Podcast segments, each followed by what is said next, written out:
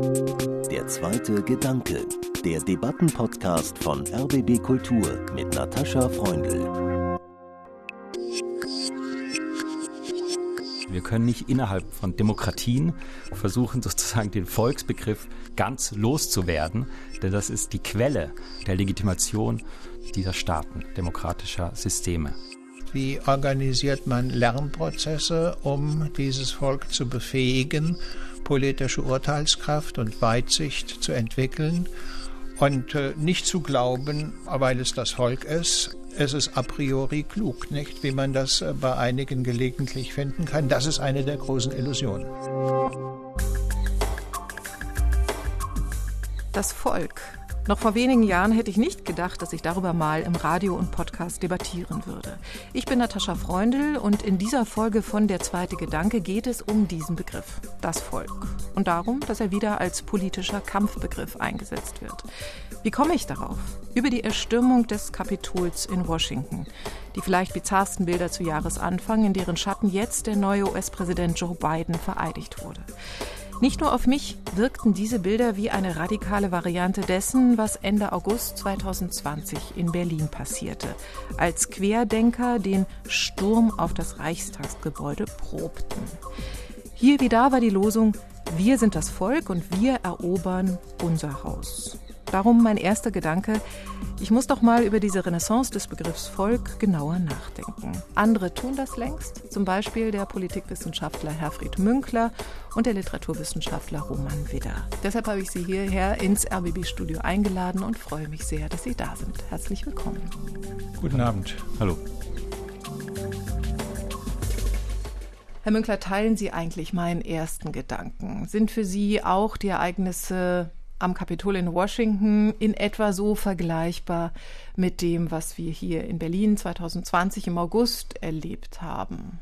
Ja gut, äh, Washington war sicherlich eine Nummer härter und weitreichender, denn äh, in Berlin äh, sind die Protestierer ja nicht in den Reichstag reingekommen.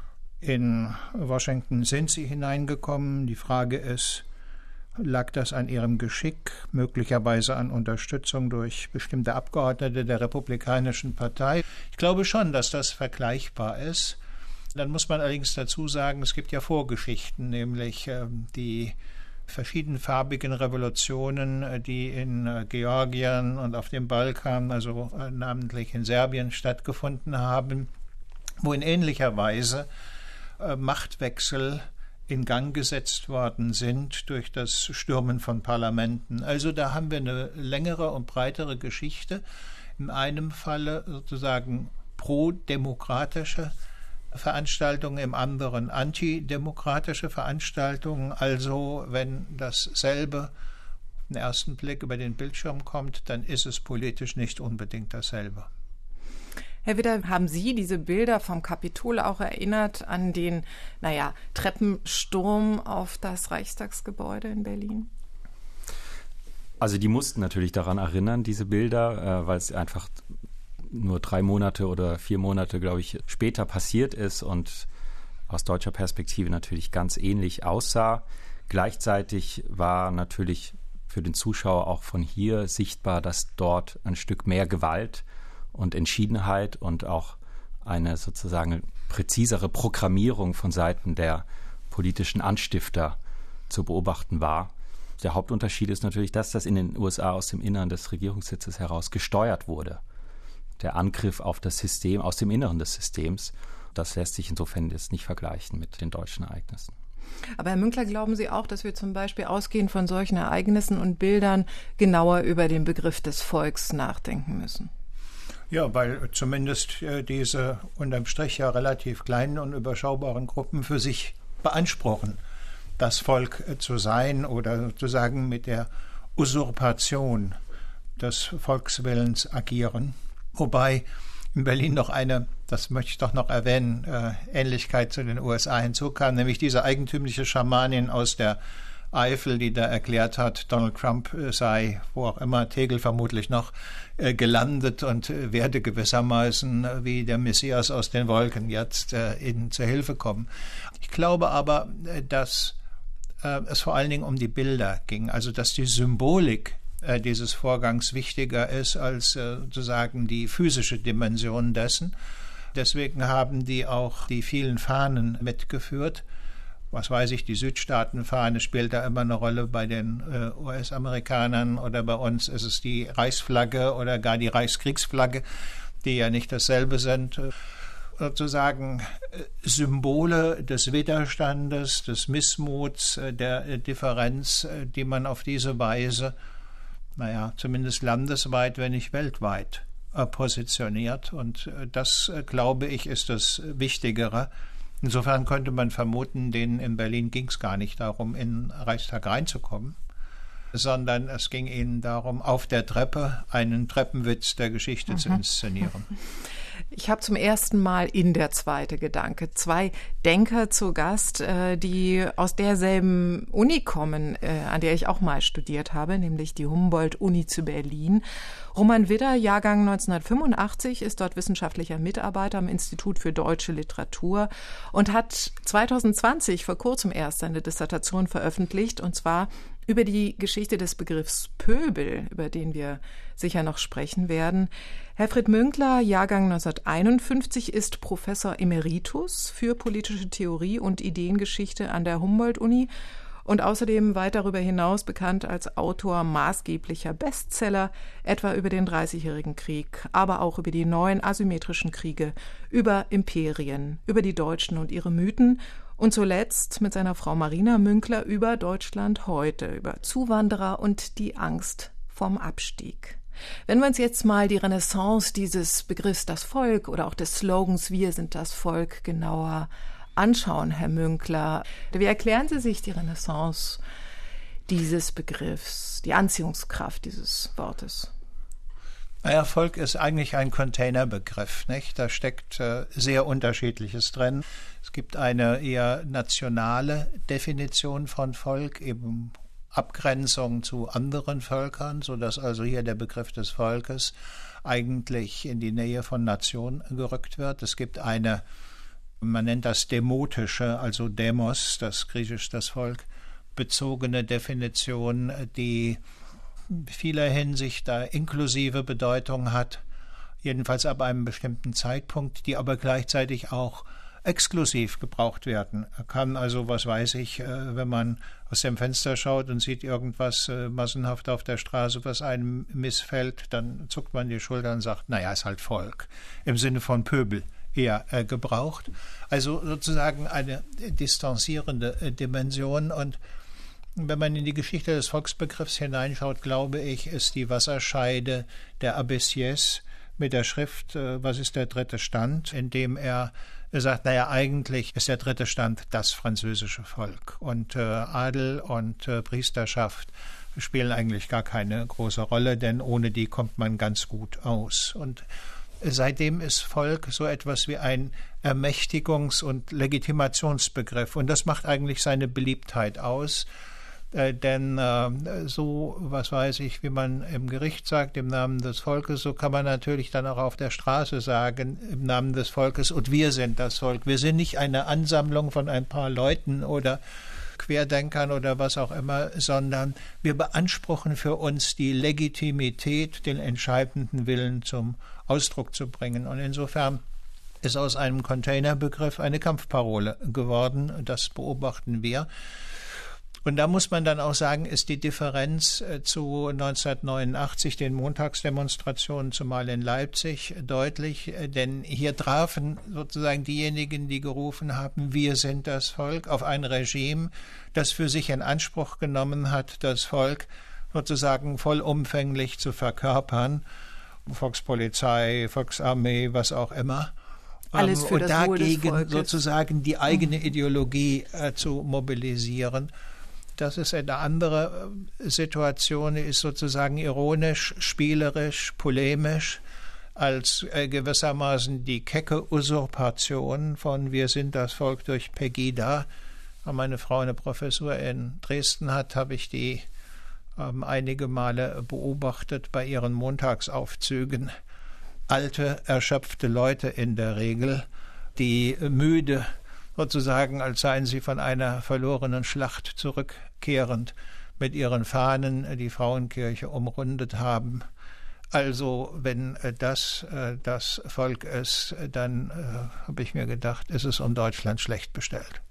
Sie scheuen sich ja nicht, Herr Münkler, selber das Wort Volk zu gebrauchen, auch das Wort Pöbel. In einem Interview im November 2016 im Deutschlandfunk, beispielsweise nach der Wahl Donald Trumps zum US-Präsidenten, haben Sie gesagt, große Teile des Volkes sind dumm. Stehen Sie noch dazu? Würden Sie das heute anders sagen? Na, selbstverständlich stehe ich dazu. Ich meine, nach vier Jahren Präsidentschaft äh, Trump und äh, den vielen, die ihn jetzt wiedergewählt haben, kann man, glaube ich, das nicht anders sagen. Zumal als Deutscher, nicht? Äh, mit Blick auf das 20. Jahrhundert kann man ja nicht unbedingt sagen, dass ich das äh, Volk äh, mit Ruhm bekleckert habe und durch besondere Weitsicht hervorgetreten ist. Kriegsbegeisterung 1914, 1918 wollten sie damit nichts mehr zu tun haben. 1933 hm, immerhin. Hitler ist zwar eine Koalitionsregierung, aber es ist äh, gewählt gewesen. Nicht? Und der äh, Hindenburg war erleichtert, dass er erstmals wieder eine Regierung mit parlamentarischer Mehrheit hatte. Und dann veranstaltet Hitler ein Plebiszit nach dem anderen und fährt 90 Prozent und mehr Ergebnisse ein. Und 45 ähm, war dann eigentlich kaum einer dabei gewesen und so weiter und so weiter. Das lässt sich tendenziell noch einmal bis 1990 äh, durchdeklinieren, als ganz viele in der zerfallenden DDR dafür sind, dass möglichst schnell die D-Mark eingeführt wird. Aber als dann die ökonomischen Folgen dessen, nämlich der wirtschaftliche Zusammenbruch und die Deindustrialisierung eintreten, dann haben sie das natürlich so nicht gewollt. Also, wenn ich das sage, dann meine ich damit jetzt nicht, das Volk ist a priori dumm, ich habe auch gesagt große Teile, sondern es muss lernen. Das ist sozusagen für einen Hochschullehrer oder ehemaligen Hochschullehrer natürlich sowieso das Zentrale, nicht? Wie organisiert man Lernprozesse, um dieses Volk zu befähigen, politische Urteilskraft und Weitsicht zu entwickeln und äh, nicht zu glauben, weil es das Volk ist, es ist a priori klug, nicht? Wie man das äh, bei einigen gelegentlich finden kann. Das ist eine der großen Illusionen. Ich bin auf Roman Widder aufmerksam geworden, nicht über seine Dissertation, die habe ich nicht mitbekommen, sondern über einen Artikel im Merkur, der sich mit der Geschichte des Begriffs Volk, aber insbesondere mit der Geschichte des Begriffs Pöbel auseinandersetzt. Und wenn ich Sie richtig verstanden habe, Herr Widder, ist der Pöbel historisch seit der frühen Neuzeit, seit dem 16. Jahrhundert gewissermaßen das andere, die Unterschichten, Vielleicht kann man da auch ein bisschen eine Parallele ziehen zu dem, was Herr Münkler gerade über die Pegida-Demonstranten gesagt hat. Also müde, abgeschlagen. Aber wenn wir mal genau gucken, wie sich Pegida-Demonstranten, wie sich die selbsternannten Erstürmer des Reichstagsgebäudes benehmen, wie sich zum Teil auch AfD-Abgeordnete im Parlament benehmen, ist nicht das Wort Pöbeln ein ganz zutreffender Begriff. Also tatsächlich ist sozusagen der Begriff Pöbel immer mit diesen beiden Attributen verbunden gewesen, nämlich müde, das heißt auch irgendwie faul oder zumindest antriebslos und kraftlos und andererseits dumm. Ja, das sind tatsächlich sozusagen zwei Merkmale, die diesen Begriff schon angehaftet haben, auch vor dem Zeitalter der Demokratien oder in der Entstehung sozusagen der modernen Gesellschaften bis eben heute. Und das macht ihn vielleicht so interessant, weil man ihn in diesem langen Zeitraum von vier, 500 Jahren eigentlich relativ kontinuierlich beobachten kann. Und er verbindet sich eigentlich mit dem Begriff des Volks tatsächlich aber dann erst eben in dieser Zeit, die Sie auch erwähnt haben, mit der Französischen Revolution, also mit der Entstehung der modernen Demokratien.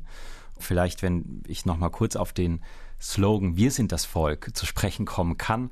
Selbstverständlich halt hier sozusagen der Anfang der amerikanischen Verfassung immer mit, ne? also We the People. Und insofern hat natürlich Herr Münkler auch vollkommen recht. Das ist einfach erstmal der Legitimationsbegriff schlechthin. Also wir können nicht innerhalb von Demokratien versuchen, sozusagen den Volksbegriff ganz loszuwerden, denn das ist die, die Quelle sozusagen der Legitimation dieser Staaten, demokratischer Systeme. Und ähm, dann hat aber dieser Volksbegriff eben zwei ganz unterschiedliche Dimensionen, nämlich einerseits ist damit immer die Gesamtheit aller Bürger gemeint. Er ist ein Begriff, der auf die Ganzheit zielt, sozusagen. Also das ähm, demokratische Volk sind eben alle. Das heißt, in den USA es ja. allerdings nur die Männer sind und nur die weißen Männer und nicht die Schwarzen und nicht die Eingeborenen. Nicht? In, so war es damals. In, äh, damals, genau. genau. Ja, wir kommen, dann, können dann sozusagen auf die, auf die Widersprüche und Spannungen, die genau in dieser Zeit eben schon in den Begriff, in das System auch hineinkommen, vielleicht gleich noch reden. Aber prinzipiell ist es sozusagen so ein universalistischer Begriff der Inklusion aller und gleichzeitig ein Kampfbegriff, wenn man so will, auch eine, des Klassenkampfs, es gibt gleichzeitig diese Dimension oben gegen unten. Das Volk ist gleichzeitig immer das niedrige Volk und das kann natürlich von oben, kann man darauf herabschauen, man kann aber auch von unten sozusagen in ermächtigender Weise sich als niedriges Volk verstehen. Und das sind sozusagen zwei völlig unterschiedliche Dimensionen, die aber die Komplexität und deswegen vielleicht auch die lange Funktionalität dieses Begriffs ausmachen. Und wenn jetzt jemand sagt, wenn jetzt äh, irgendwo auf der Welt ähm, Leute auf die Straße gehen und sagen, wir sind das Volk, dann kann man da natürlich ganz unterschiedliche Botschaften hören. Also man kann hören, wir sind das Volk, nicht ihr. Das ist sozusagen, wir sind das niedrige Volk, aber wir sind auch die Quelle eurer Legitimation. Das ist sozusagen das Volk gegen die Elite. Man kann aber natürlich auch hören, und bei Pegida musste man das mithören, wir sind das Volk, nicht sie. Ja, nicht die anderen und zwar auch nicht die Geflüchteten, nicht die Migranten und so weiter. Also es ist in dem Sinne auch ein, ähm, natürlich kann es ein rassistischer oder zumindest ein, ein Begriff des Konkurrenzhasses, wenn Sie so wollen, sein. Und gleichzeitig gibt es aber, glaube ich, auch noch mal eine andere Dimension, eine sozusagen zartere äh, Dimension, wenn man etwas wohlwollender auf einfach die immense Politisierung, die jetzt in, in Deutschland und auf der Welt insgesamt die letzten 20 Jahre stattgefunden hat und auch, oder beispielsweise meinetwegen auch jetzt die mit den Corona-Demonstranten, die sich vermischen mit Rechtsradikalen und so weiter. Es gibt immer auch die Dimension, auch wir sind das Volk die also sagt, in erster Linie, wir sind auch da. Wir bringen uns überhaupt in den Bereich der Sichtbarkeit. Das war ja auch was von dem Unerhörten bei Pegida auch damals, dass viele diese Geschehen beobachtet haben und unerhört überrascht waren, dass diese Menschen überhaupt existieren. Sozusagen, die kamen überhaupt nicht vor, gewissermaßen. Ne? Und also ich will einfach nur sagen, es sind, glaube ich, diese drei Dimensionen, die sich immer überlagern in diesem Sprechakt, der natürlich unglaublich mächtig ist, einfach deswegen, weil er auf den Kern der demokratischen Legitimationsprozesse rekurriert. Ich frage mich immer, ob dieser Vorwurf der Nichtsichtbarkeit, bis die Pegida-Demonstranten kamen und sagten, äh, wir sind das Volk, wir wollen auch gesehen werden, ob der tatsächlich äh, begründet ist. Aber Herr Münkler, Sie wollten direkt reagieren. Also ich wollte zunächst noch mal äh, sagen, Pöbel wird von Hegel in der Rechtsphilosophie definiert als diejenigen, die nicht in Arbeit sind. Und äh, das heißt für Hegel zunächst mal nicht ein soziales Problem, sondern es das heißt ein Problem der Selbstanerkennung weil er sagt, nur derjenige, der sich selber durch seine eigene Arbeit verwirklicht, hat eine Achtung vor sich selber, also Ehre und Anerkennung. Das ist ein Gedanke, den hat er in der, in der Phänomenologie ja im Herr Knecht-Kapitel zentral ausgeführt als konstitutives Element der bürgerlichen Gesellschaft. Und das wendet er jetzt äh, darauf an und sagt, aber die bürgerliche Gesellschaft ist nicht in der Lage, der Erzeugung des Pöbels zu steuern. Das ist die berühmte Formulierung. Nun könnte man sagen, na ja, also sozusagen einer der Fortsetzer der Hegelschen Philosophie, nämlich Marx, hat gewissermaßen diese Ordnung aufgelöst. Stimmt aber nicht. nicht? Dem kommunistischen Manifest stellt Marx noch Bourgeoisie und Proletariat gegenüber. Aber als er nach der Französischen Revolution von 48, 49 ein bisschen empirischer wird, taucht der Begriff des Pöbels wieder auf. Der heißt bei ihm nur Lumpenproletariat. Er spricht auch immer, es seien die Bohemians, also diejenigen, die gerade nicht durch Arbeit vermittelt sind, also nicht Industrieproletariat und die die Schlägergarde des Bonaparte geworden sind, also der Gesellschaft des Verbrechens, wie es bei Marx heißt. Und diese Analyse gewissermaßen der Pöbel als Reservearmee zur Niederschlagung von revolutionären Bestrebungen, also sozusagen die Agenten der Konterrevolution. Gewisser Hinsicht könnte man sagen, auf den Stufen des Reichstags und des Kapitols haben wir sie zuletzt wieder gesehen. Die werden dann in den 1920er Jahren benutzt zur Dechiffrierung dessen, was SA und Fasci di Compartimento in Italien sind. Nicht? Und insofern gibt es schon so eine Dimension äh, des Problematischen, wo man sagen kann, naja, wie auch immer wir es nennen, Pöbel, Lumpenproletariat, äh, Mob, mobile Vulgus, bewegliches Volk, nicht heute da, morgen woanders, ist eigentlich in den Analysen selbst derer, die versucht haben, das Ganze zu integrieren mit dem Proletariatsbegriff, dann empirisch immer wieder aufgetaucht. Insofern glaube ich, es ist sozusagen ein mit wechselnden Begriffen belegtes Problem, das nach wie vor in unseren Gesellschaften besteht. Wenn man das mal runterbricht, wir haben erlebt im äh, August 2020, dass vor dem Parlamentsgebäude, an dessen Fassade steht, dem deutschen Volke, gewissermaßen das selbsternannte Volk oder Vertreter des äh, sogenannten Volks demonstrieren und auf sich aufmerksam machen wollen, sich selbst ermächtigen äh, möchten. Und innerhalb dieses Parlaments wird der Begriff Volk doch von vielen seit ja, seit vielen Jahren gerne vermieden. Es wird lieber von den Menschen gesprochen oder äh, von der Gesellschaft oder auch von der Bevölkerung, so wie ja auch im Hof des Reichstagsgebäudes seit 2020 das Kunstwerk von Hans Hake äh, liegt mit dem Schriftzug der deutschen Bevölkerung. Und ich muss sagen, auch ich habe mir das seit diesem Kunstwerk, das ich sehr beeindruckend finde, zu eigen gemacht, eher von der Bevölkerung als von dem Volk zu sprechen. Aufgrund der ja, historisch problematischen völkischen nationalsozialistischen Konnotation von Volk. Aber äh, reicht das, Frage an Sie beide, äh, reicht das, wenn man von der Bevölkerung spricht beispielsweise?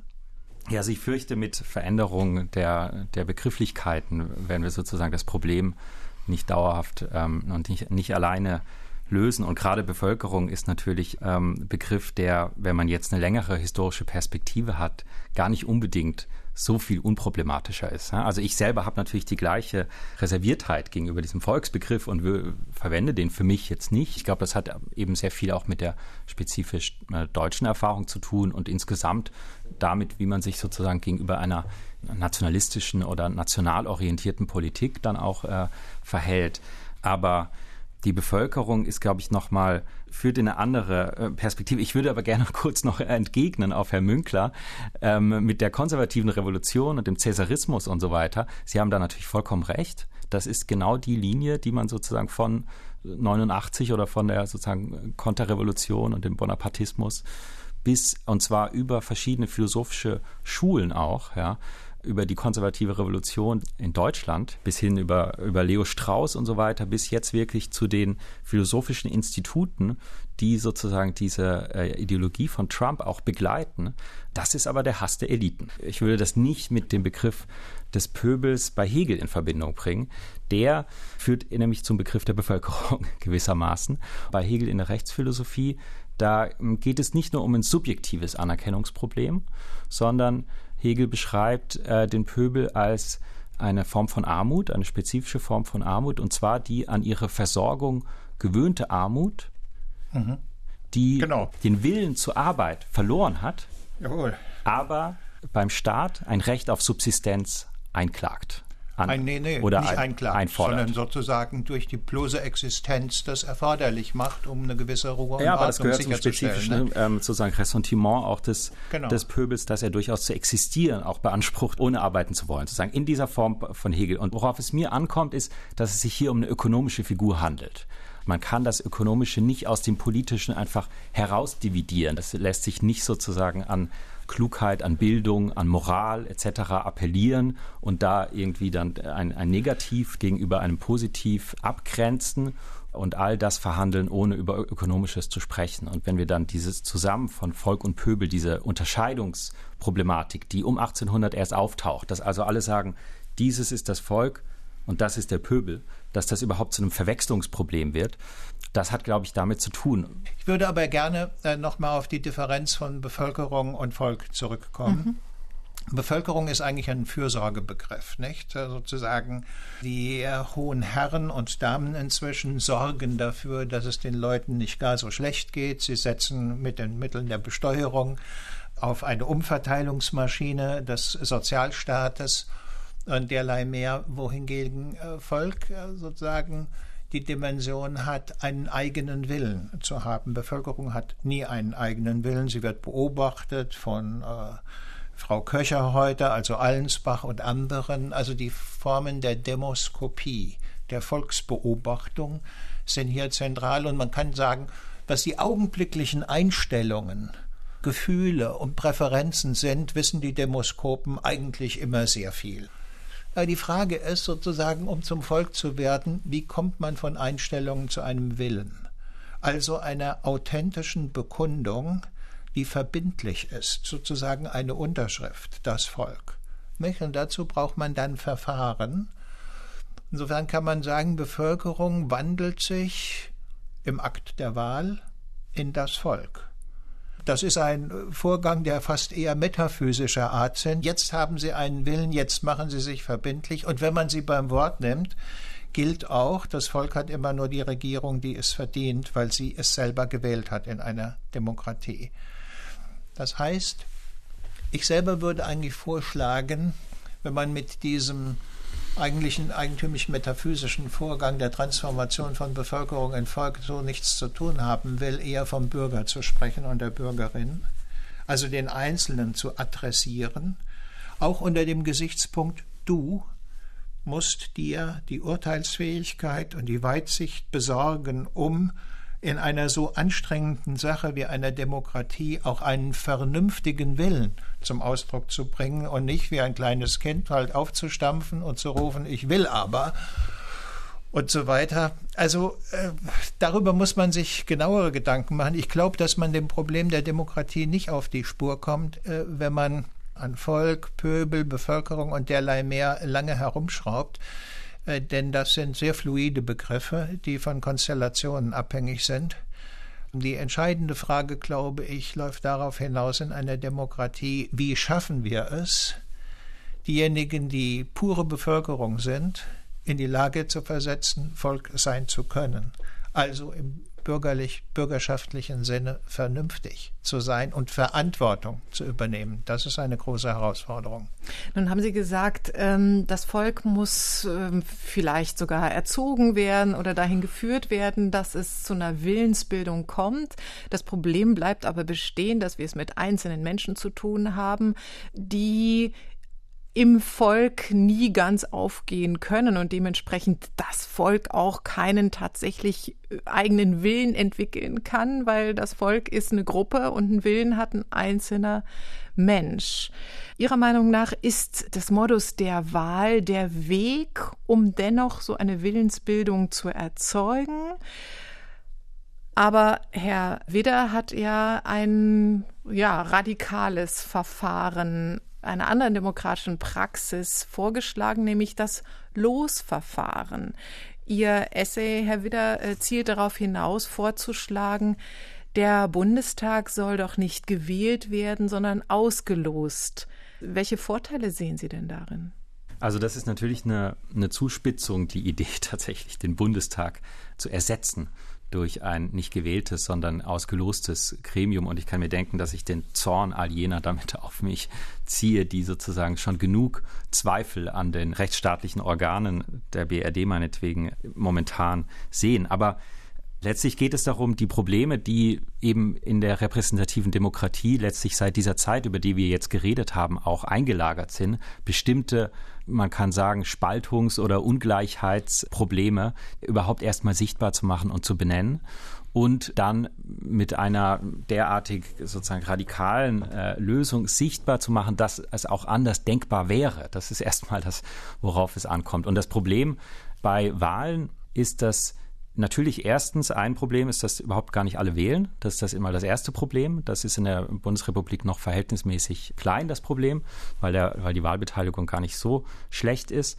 Aber das größere Problem ist eigentlich, dass diejenigen, die gewählt werden, keine repräsentative Auswahl aus der Gesellschaft sind. Also um in die Lage zu kommen, gewählt zu werden, braucht es sehr viele Voraussetzungen. Soziale Voraussetzungen, Bildung, Netzwerke, ökonomische Voraussetzungen sodass also im Bundestag ja am Ende keine irgendwie Pflegekräfte sitzen oder keine Putzkräfte oder keine Handwerker, nicht mal Facharbeiter. Aber vielleicht deren Kinder. Vielleicht deren Kinder, das mhm. stimmt, ja. Die Wege sind ja offen, auch genau, in die Wege Familien sind offen. ins Parlament. Ja, genau, aber es wird trotzdem sozusagen der Erfahrungsraum der Gesellschaft nicht angemessen repräsentiert im Bundestag. Es sitzen ja dort nicht nur Juristen, äh, Ärzte, äh, Lehrer und so weiter, sondern natürlich auch ganz viele Berufspolitiker. Das ist natürlich auch ein Problem, das mit dieser Frage des Wählens und des Losens verbunden ist. Die Idee mit dem Losverfahren kommt letztlich daher, dass bis zum 18. Jahrhundert, bis die modernen Demokratien entstanden sind, es eigentlich immer klar war, dass das demokratischste Verfahren eben das Los ist. Die Auslosung basierend auf einer statistischen, sozialstatistischen Erhebung. Während das Wählen klassischerweise eher mit der Aristokratie und mit aristokratischen Wahlprozessen verbunden war. Das mag man auch nicht ganz so polar beobachten, aber zumindest zum Beispiel Thomas Paine, der, das Buch über die Rechte des Menschen geschrieben hat, dem wir diesen Begriff der Menschenrechte verdanken, der hat zum Beispiel gesagt über die amerikanische Demokratie, es handelt sich um Repräsentation gepfropft auf Demokratie. Das heißt, das sind zwei wesensverschiedene Dinge für ihn gewesen und das ist eine Symbiose. Die zeichnet jetzt unsere modernen Demokratien aus. Aber ich finde es schon frappierend, dass jetzt viele Politikwissenschaftler, ich weiß nicht, wie Herr Münkler das sieht, als Kern, als Wesensdefinition der Demokratie nach wie vor das Wählen bezeichnen. Und hier könnte man eben sagen, anknüpfen an den Begriff des Verfahrens, gibt es nicht auch andere Verfahren? Wäre das es, ja. Verfahren des Losens also die Athener haben in der Verfahren? radikalen Phase der Demokratie ihre Leute äh, per Los bestimmt. Äh, sie haben allerdings zwei Ämter davon ausgenommen, die wurden gewählt, nämlich das des Schatzmeisters und das des militärischen Oberkommandierenden. Da waren sie überzeugt, braucht es gewisse Kompetenzen. Haben aber dafür sehr kurze Amtszeiten eingeführt, sehr, sehr kurze Amtszeiten, nicht 30 Tage und nicht länger. Meine Frau und ich haben in diesem Buch Abschied vom Abstieg ja auch den Vorschlag gemacht, das als Bürgerkomitees, aber auf der kommunalen Ebene also sozusagen auf einer Ebene, wo man sagen kann, tendenziell bei jedem kann man einen gewissen Überblick, Sachverstand voraussetzen. Das würde ich jetzt nicht unbedingt für komplexe Fragen sagen, wo man sich lange eingearbeitet haben muss, wo man viel wissen muss und äh, derlei mehr.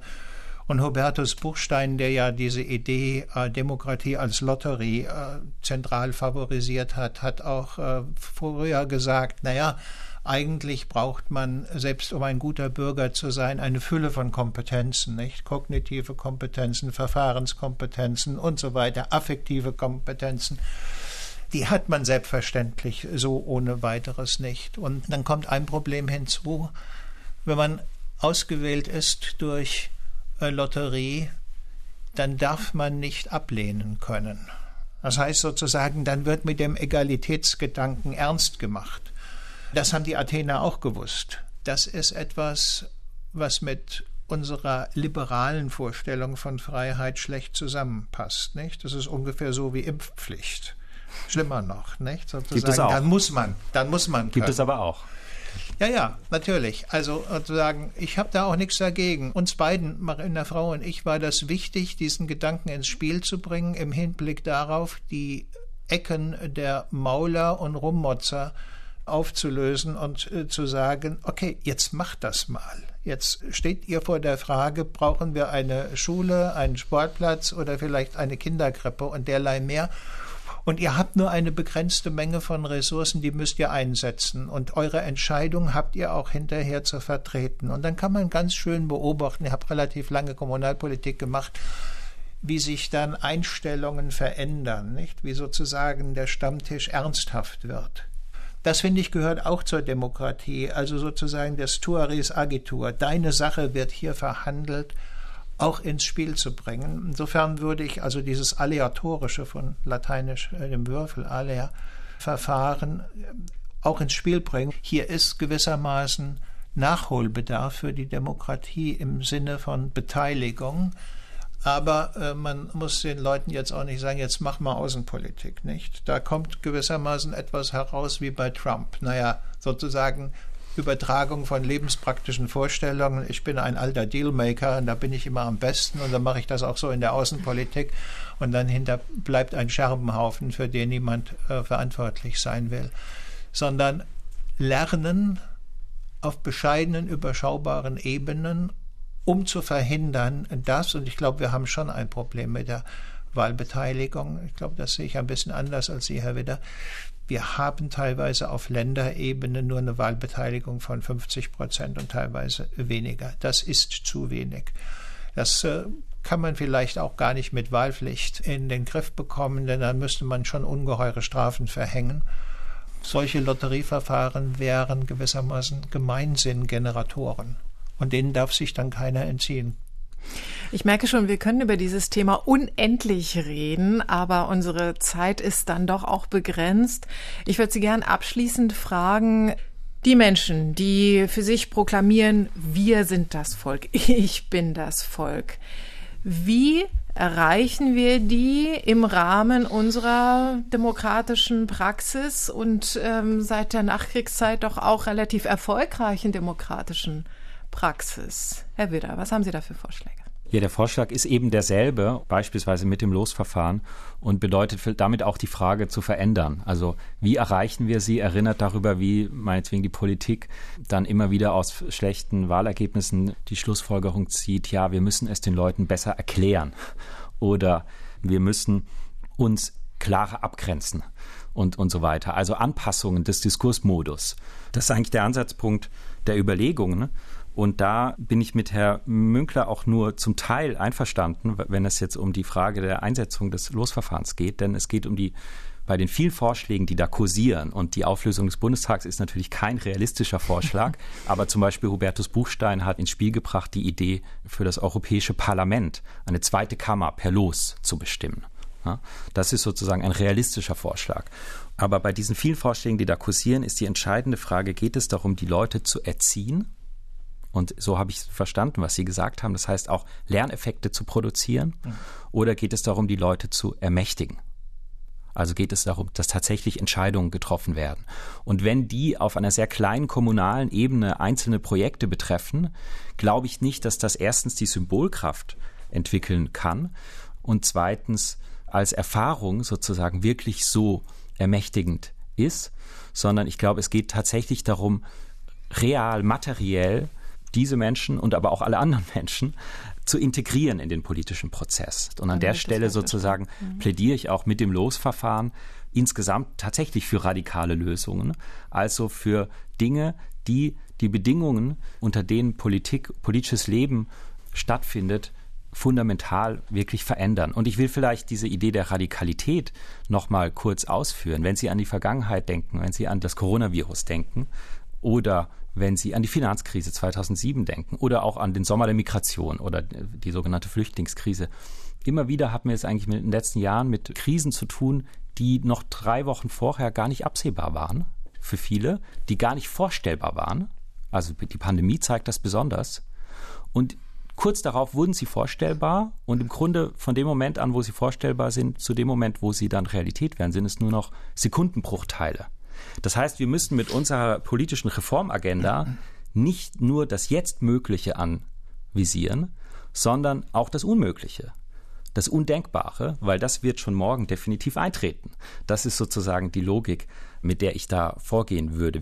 Also ich glaube, dass sozusagen die, allgemein diese Politisierungsbewegung, die in manchen Teilen sehr erschreckend ist, definitiv, aber dass es sozusagen falsch wäre, darauf zu reagieren, alleine mit dem Versuch, mehr Exklusion durchzusetzen, mehr zu verbieten, mehr den Mund sozusagen zuzuhalten. Herr Münkler, brauchen wir ein radikales Umdenken, um so viele wie möglich Bürgerinnen und Bürger in den politischen Prozess, in den demokratischen Alltag zu integrieren? radikales Umdenken würde ich äh, sowieso nicht sagen. Das ist sozusagen so eine Selbstetikettierung äh, von Ideen, die im Prinzip etwas aufgreifen, was es schon lange gegeben hat. Ich meine, das, was Witter ins Spiel bringt, würde ich sagen, kann man in der Literatur von Bourdon äh, bis Robert Michels, also im weiteren Sinn Anarchosyndikalismus, äh, ja ganz gut äh, lesen und ist beschrieben worden. Robert Michels ähm, hat am grünen Stamm der Sozialdemokratie diese Vorstellungen gehabt, dass die Leute sozusagen sprechfähig sind und war dann furchtbar enttäuscht darüber, dass es letzten Endes immer die Parteifunktionäre waren, die dann gesprochen haben und die großen Massen haben sich hinter ihnen versammelt. Er hat daraus das eher eine Gesetz der Oligarchie äh, formuliert, das zugespitzt heißt, die Sozialisten können gewinnen, der Sozialismus kann nie gewinnen. Ob das nun richtig ist oder nicht, ist egal. Aber Leute wie Michels und ganz viele Anarchosyndikalisten sind dann sozusagen im italienischen Faschismus, also bei der Figur des Führers, äh, gelandet. Da kann man sagen, die Spuren, die schrecken einem ab. Und ähm, insofern würde ich sagen, naja, äh, es kommt darauf an, möglichst viele Leute zu befähigen, mitzumachen, also dass sie sich auch selber zutrauen, etwas Vernünftiges zu sagen und nicht nur äh, sich äh, hinter einem, der ihr Sprecher ist, anstellen und sagen, ich bin Unterstützungsmasse für wen auch immer, Gauland, Trump oder wie auch immer sie heißen, es können auch Linke sein. Das ist aber eine schwierige Aufgabe, die tendenziell sich immer gestellt hat. Nicht? Und die Athener wussten auch, was für ein Risiko sie eingehen, wenn sie mit dem Losverfahren arbeiten. Deswegen haben sie Leute genötigt, in die Theateraufführungen zu gehen und sich Aeschylus, Sophokles und andere anzuschauen um eine Vorstellung zu bekommen, was bei welchen Entscheidungen herauskommen kann. Also Theater als Lernprozess komplementär zu politischen Entscheidungsprozessen. Das können wir heute so vielleicht nicht mehr machen und House of Cards hat ja vermutlich eher gegenteilige Effekte gehabt und dazu geführt, dass man generalisiertes Misstrauen gegenüber Politik hat aber sich Gedanken darüber zu machen, wie schaffen wir politische Urteilskraft bei möglichst vielen, das glaube ich, ist eine realistische Perspektive, die nicht im Nirgendwo, irgendwo oder auf der Gegenseite endet, sondern in der Lage ist, tatsächlich Demokratie stärker zu machen. Ich danke Ihnen ganz herzlich für das Gespräch. Herr Münkler und Roman Widder. Vielen Dank. Das Volk ein weites Feld. Wie spricht man historisch informiert so über diesen vielschichtigen Begriff, dass es auch für Nicht-Akademiker in diesem Volk verständlich ist? Ich bin mir nicht sicher, ob uns das gelungen ist. Ich habe jedenfalls in dieser dichten Diskussion gelernt, dass Bürgerinnen und Bürger bessere Begriffe sind als die Bevölkerung, weil sie die Leute mit ihrer Verantwortung im Gemeinwesen ansprechen. Und wer proklamiert, wir sind das Volk, den oder die würde ich gern fragen, was genau ist damit gemeint? Dass andere nicht dazu gehören? Wer ist berechtigt, das zu bestimmen? Ich bin Natascha Freundl, sage Tschüss und danke fürs Mit- und Weiterdenken.